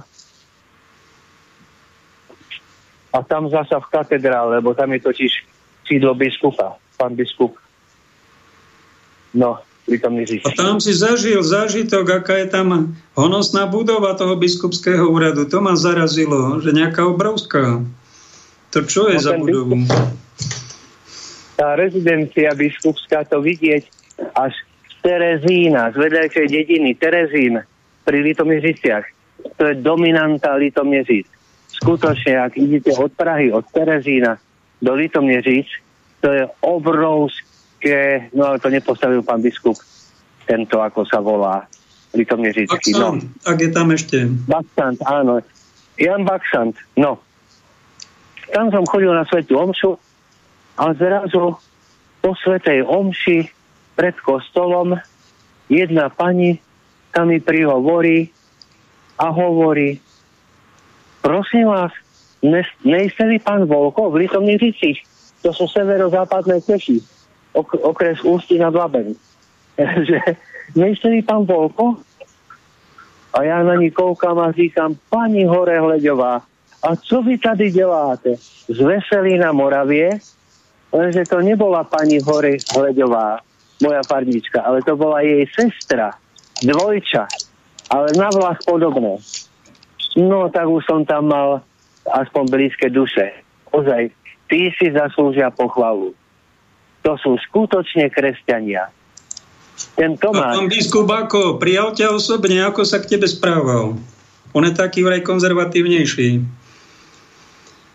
Ten Tomáš Smolek z Litoměřic, 63-ročný pán, otec snáď 9 detí, veriaci kresťan, normálny, mi hovorí: Luboši, ale když už si tady v Litoměřicích, choď za tým otcem biskupem Baksantem.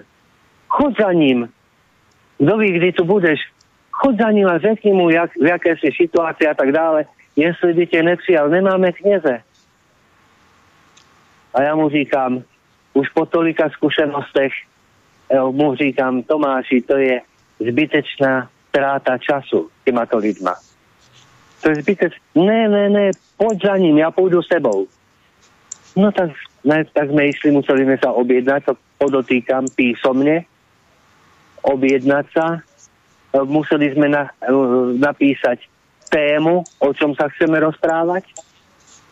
A pán biskup Baksant nás prijal.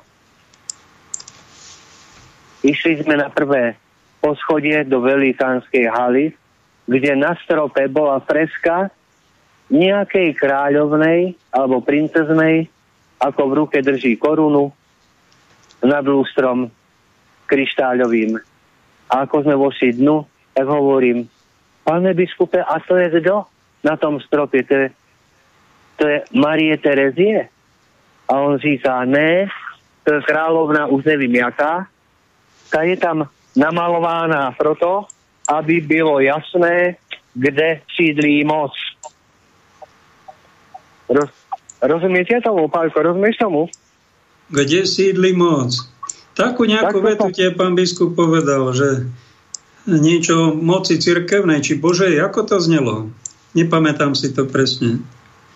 Nie, on sa vyjadril tak presne, ako som to povedal, že tam je ten portrét, aby bolo jasné, kde sídli moc. Takže som si pomyslel, no to sme prišli za Kristovým služobníkom. Že kde sídli moc. No tak sme sa rozprávali. Oni majú dočasnú moc. Cirkev im nepatrí nič. Ako tebe, ani mne, nám nepatrí nič, ani to naše telo, čo máme, ani tie úrady, ani cirkev, ani planéta. Všetko máme požičané. Budeme sa zodpovedať pred najvyššou mocou. To sú dočasné úrady. A kto zneužíva moc, pápež František hovorí, nazýva to presne klerikalizmus. Tu na Slovensku nie je žiaden klerikalizmus, však nikto to nepreveruje, ani to, čo spomínam, ani porušenie cirkevných práv. To neexistuje. No tak ale to je chore. My nemôžeme mať radosť takejto viery. No, takže tu sídli moc. Tak som hneď vedel, kde som a u koho som. že toto nie je Kristov služobník. No. Dobre, takže... Tak nepovedz, není Kristov služobník, že nezachoval sa otcovský, tak to radšej zjemníme. No kvôli jednej vete, ako pán Mečar povedal múdro, že kvôli jednej vete neodsúď človeka. Lebo to není moc múdre. No, tak ja hovorím fakty. Ja som sa s ním rozprával. Tomáš, môj priateľ, 62-ročný, Tomáš Smolek z Litoměřic, ten bol šokovaný z toho rozhovoru. On, obyčajný kresťan, otec a tak ďalej, bol šokovaný z toho správania pána biskupa. A pán biskup mi dal podmienku, dobre, když tady budete 2 roky, pak se uvidí, vy to nežití. Delejte, pracujte, no a když tady budete 2 roky, pak se uvidí. No ale 2 roky som nebol, pretože som dostal ponuku z farnosti, kde som bol pred 20 rokmi farárom z Ostrého Grúňa. Pani starostka ešte s tajomníkom ma požiadali, či by som tam nezaložil centrum voľného času. Tak som išiel s veľkou radosťou do Ostrého Grúňa zasa na Slovensko.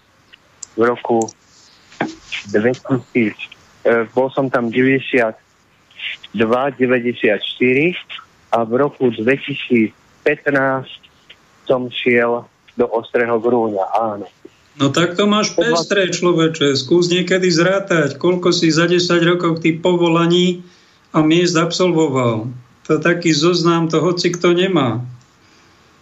Povolanie mám jedno, ale ja to ani nikomu neprajem takéto niečo. Ja to hovorím teraz s ľahkosťou.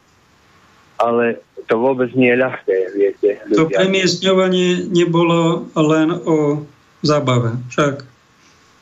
Tam išlo niekedy aj o kejhák. Kde ti išlo najviac o kejhák za tých 10 rokov? O krk. Hovorím, niekoľkokrát som mal byť už. A pán Boh ma tu ešte drží. Na tejto zemi. No takže som išiel do Ostrého Grúňa. Nie, čo som ja tam našiel. 92-94, keď som bol farárom v Kľaku, tak to bol jeden tím, jedna rodina. Kľak, Ostrý Grúň, Hrabičov, 3 dedinky. To bol jeden tím. Vtedy v 94. bol Medzinárodný rok rodiny, to sme urobili ples zo všetkých 3 dedín pre rodičov a pre deti. No, nebudem sa o tom ďalej rozširovať, ale po 20 rokoch, keď som sa tam vrátil, tak takú rozbitú dedinu som ja nezažil ako tu. To nebolo rozbitú? Duchovne. Či no, duchovne. Ľudia boli nejako divne rozdelení? Čo sa tam stalo za 20 rokov, ja neviem pochopiť, lebo som tam nebol. Viem iba to, že moji farníci, čo boli ministranti, teraz už rodičia, čo boli rodičia, teraz už starí rodičia, tak tí si ma pamätali. A tí prišli za mnou, inžinier Janko, jeden Janko prišiel za mnou a hovorí, Jezu Bož, my teraz nemáme farára. Lebo sme mali pána farára a ten bol veľmi na peniaze. Keď prišiel do Grúňa, slúžiť svätú omšu 5 € na benzín. Keď prišiel do Hrabičova, do ďalšej dediny, vzdialenejšej, 10 € na benzín. Takže, a videli sme ho v herni Žiari nad Hronom pri automatoch hrávať. A nakoniec dal inzerát, milí, drahí Slováci, počúvajte toto. Dal inzerát na internet, že predám rodinný dom Peľaku. Lenže veriaci sú nie hlúpi, pozerajú rodinný dom rodinu, že to je naša fara.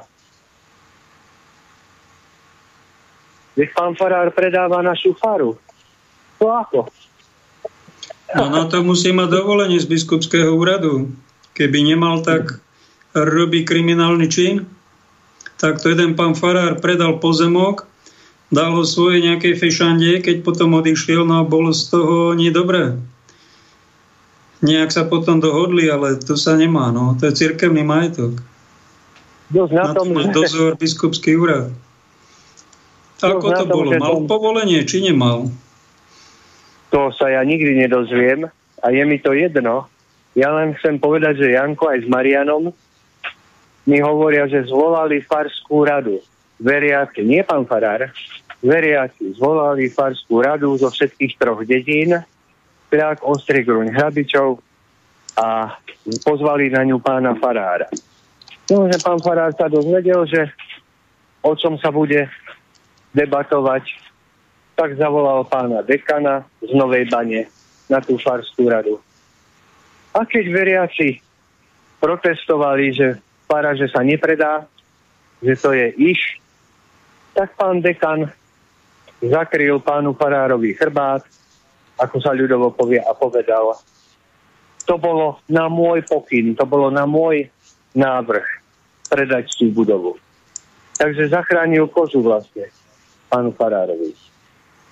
Ale neskončilo to aj tak dobre, lebo pán farár pred Vianocami zmizol z tej dediny a nevedeli ani na biskupskom úrade, ani veriaci nevedeli, kde je. Takže potom neviem, čo s ním bolo, len ja nezbieram klebety a ne. A prosím ťa, my sme šiesti boli prepustení zo služby. Nevieš o tých ďalších, čo robia, kde sú, lebo neviem o nich nič. Ty si nepočul, čo sme boli v tom 2012. Takto záhadne prepustení z Božích služieb, teda z cirkevných, Božích nie. No, mne sa to pletie, lebo 4 roky som chodil s jedným ročníkom, potom ma vyhodili zo seminára a 1 rok som chodil s vami, ale z nášho ročníka myslím si, že Pero Bartoš, o tom viem, kde je, a Stano Buchta, myslím, ak sa nemýlim, no, ak je to náš ročník, no. A ostatných naozaj, a z toho minulého ročníka, tak to viem, Vladoslova, Pero Perišta, tak ďalej, to je to ten predvojnový ročník. Lebo nevieme, sme takto mimo služby, vraj nás je okolo 300-400 len na Slovensku. No a nemáme nejakú webovú stránku, nekomunikujeme, len sa občas dozvieme, čo kde. A tiež sme nejako individualizmom poznačení a už len budujeme ten svoj svet. No mali by sme trocha vytvoriť aj nejakú kolegialitu. Niektorí sú ochotní sa do tej služby aj vrátiť, len keď pán biskup má také heslo v Bystrici, že kňazi musia byť svätí, no tak my sme asi tak príliš ľudskí a nie svätí, nevyhovujeme a škoda, že nás nepríjma.